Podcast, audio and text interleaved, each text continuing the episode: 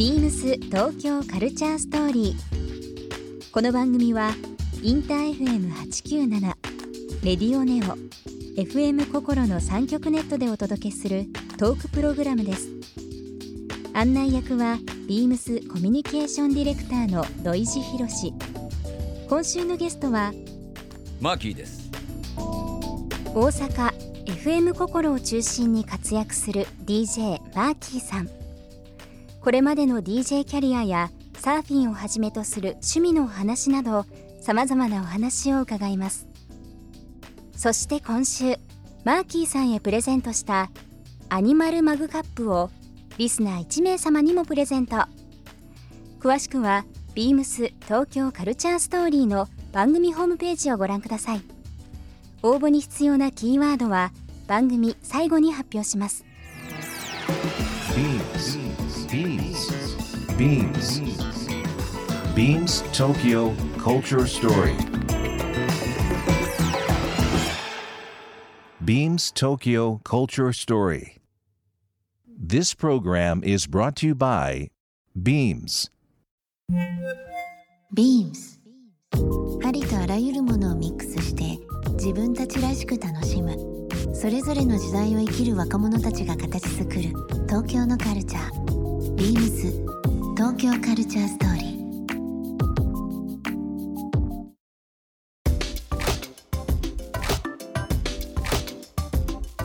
はい。まあ、さっきあのお話ししました、70年代80年代って、まあ、ビームスもできて、えーまあ、43年、いろんなカルチャーあったと思うんですけど、当時、まあ、高校生大学生。70年代、80年代大学生の時ってハワイに留学されてたっていうのを伺ったことあるんですけいやいやハワイそんなになってるんですか、ど、え。いやそれも短期留学ですよ。よくあった。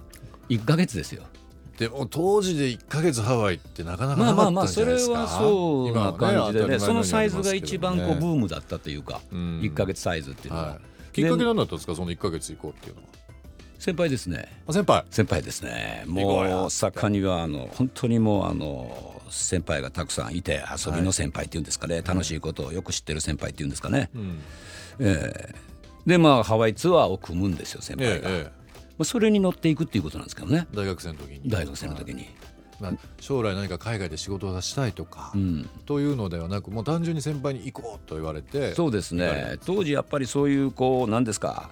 69年のウッドストックっていうフェスティバル以後やっぱりこうちょっとなんかドロップアウトっていうんじゃないんですけどもえやっぱりこう規制のレールに乗るっていうよりもなんか自分ら自由にできる方法論があるんじゃないかみたいなことをこう確実に自分の考えにしたくいったみたいな感じはちょっとありますね。何かあるんじゃないかと。アメリカに何が何かがあるんじゃないかなっていうのは直感みたいなもんですよね。うん。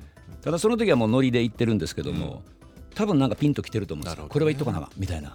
その時の。自今分なりの。今これは言っとかなあかん金貯めていこうっていうようなウッドストック気持69年、まあ、70年代のフラワー、まあ、そういうムーブメントもそうですけど、ん。当時のマーキーさんの格好ってどんなんでした？これがね、ええ。もう変換期ですね。変換期。えですからもうあの高校の時中学から高校はあの、はい。バンジャケットって言いますかね、もうトラッドじゃないですか、はい。まあ IB じゃないですか、ええ、IB アイビーリーガーズじゃないですもうか IB です、ね、もうこれにはこれコッパーにはこのコード版、ね櫛は横へさせ髪の毛はこうだみたいなもう全部決めつけの。ルールが決まってましたもんね。ルールが決まってる。アーガイルのソックス履けばこうだもということで。はい、そこにやっぱりネルシャツ B さん、はい。スタボロジーパンロン毛とか来たわけですよ。急にそれが来たわけです急に来ちょっと真逆な部分ですよね。真逆も真逆も、それが一つの喫茶店に集まるんですよ。それがもう先輩方の、ええ。まあ一つの光景ですよね僕から見たらそれでまあバンジャケットって言いますか IB についていってる俺はどうしていいかわからないっていうことにうんなっていったんだろうな今までのと思うんで自分のファッションっていうその定番とか見てきたものっていうのが、ええ。まあ否定されるわけじゃないんですけど、うん。ちょっともう全然違う解釈になっちゃいますよね。そうなんですよね、なんかこうこっちの方が自分らしいなとは思ったんですよ。直感的にそっちへ流れ込んだなんるですよ。ほど。まあ、そのハワイに行かれたこともそうですし先輩のまあ影響という部分で当時のですね、はい。まあ多分日本の中でもファッションの歴史でいうと、はい。第一次アメリカブームだと思うんですよね、大きい波でいうと、そうですね。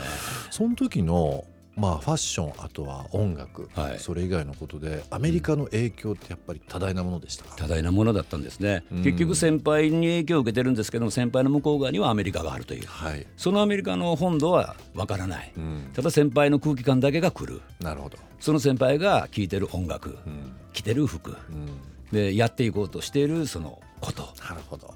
その中にサーフィンもあるっていうね。なんか。ね全体ですよね。暮らし方とか、うん。それこそインテリアも含めて。でもちょっと不思議なのがですよ、ええ。今ってまあ当たり前のように、まあ、情報がある時代ですけども、まあ、かといって10年20年前っていうのはまだやっぱり雑誌が中心だったりだとか、まあ、口コミというのもありましたけども、ええ。基本的には何かこういろんな情報っていうのは雑誌をベースに考えてて、でやっぱり60年代後半70年代っていうのはまだですよ、ブルータスポパイもなければ、メンズクラブもギリギリというぐらいだったん。で、ファッション誌からですよ、アメリカを知るっていうことがなかった時代に、やっぱりその先輩の影響力というかその先輩すごいですよね。それが何人もいたんですよ。それはすごいですよね。ゴロゴロいたって言いますかね、ええ。みんなだからハワイから始まり、ええ。次はメインランドだと。うん、カリフォルニアカリフだとォルニアだと、いうことでもうカリフォルニアにどんどんどんどんうん、行ってはもう中古服ば買ッってパッキン詰めてポン送って サーフショップで売ったりとか雨村の店で売ったりとかっていうね。もうそんなん売ってる時にあの結構したんですよ値段をね。ねそうですよね。もう袖破れてるようなネルシャツが7800円とかね、はい。高っみたいな。ってねでも当時ね。それ買って帰って親が着たことありますもんね。ねそう服屋メインでやってたわけじゃないんですけどね そういうこうものも置いてる時にねあんたうちの息子騙したやろみたいなね。これ破れてるもん売って売ってどうすんね。んどうすんねんっていう。ファッションはまあそういうアメリカのねあの古き良きという部分はあったと思うんですけど、音楽はどうでした？音楽の影響度っていういやもうこれはもう何ですか。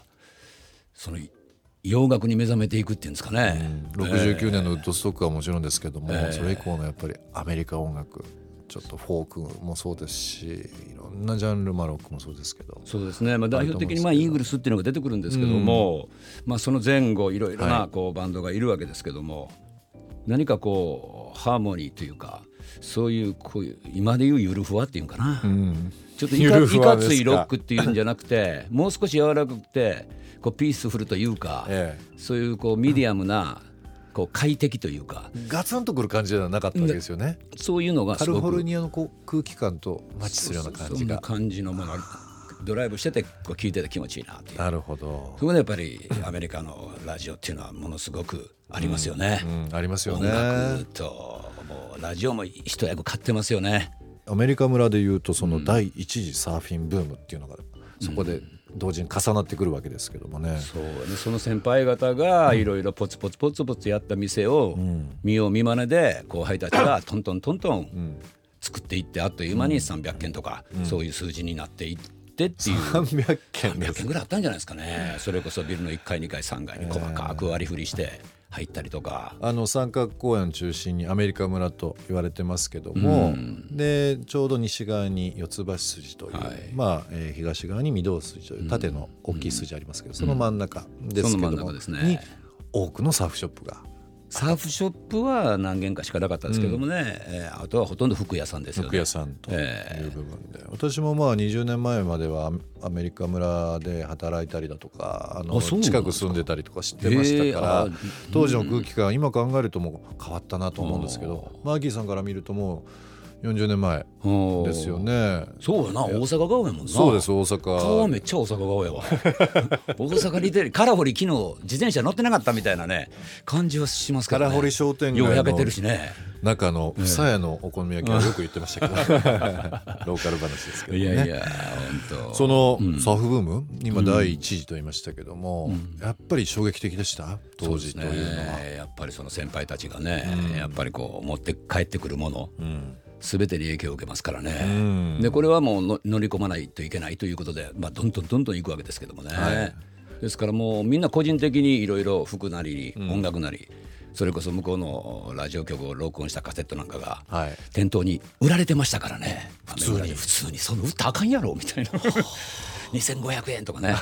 それラジオ録音してきたカセットやんかいう。でもそれが売れたっていうこうね。みんなやっぱりそれぐらい欲しがってたんですよね。いろんなものをアメリカをというか。そう。ですからなんでしょうね。こう全体生活雰囲気感ライフスタイル感みたいなものがやっぱりすごく求めていたものかなと思うんですね。ね。これ一つあれ一つこれ一つじゃなくてトータル的にどうなんだみたいなことがすごいこうビームスがですね1976年に原宿に6.5坪という小さい小さいまあスペースでお店ができたんですけども当時もですねコンセプトとしては、うん。アメリカ、まあまあ、UCLA とかに住む学生の部屋っていうのをモチーフにしたんですよ。なのでこう洋服を並べるというよりは、うん。一つの今言葉ありましたけどライフスタイルをうん。売る、うん提案というよりはもうライフスタイルまんま売るっていうことなんで、チノパンとかネルシャツ、あとネズミ捕りとか。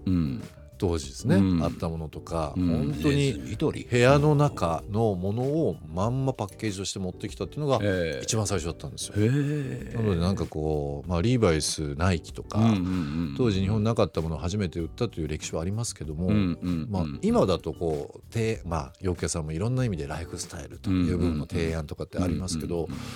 40数年前になんかそういう流れがあったっていうのは、うん、まあ本当に僕はちょっと見たことがない経験なんですけどね、うん、ちょっとその場体験してみたかったなと思いますね。ビームス東京カルチャーストーリー。ゲストマーキーさんにプレゼントしたアニマルマグカップをリスナー1名様にもプレゼント。応募に必要なキーワード「アメリカ村」を記載して番組メールアドレス beams897 アットマークインター FM.jp までご応募ください詳しくは番組ホームページまで BEAMS ビームス広島ショップスタッフの平野佳代です。ビームス広島では9月27日から10月6日までアラブーツのトランクショーを開催します。通常取り扱いのない商品を含めた圧巻のバリエーションをご用意しております。ご購入の方にノベルティをプレゼントいたします。数に限りがございますので、お早めにご来店ください。BEAMS 東京カルチャーストーリー Beams Tokyo Culture Story. This program was brought to you by Beams.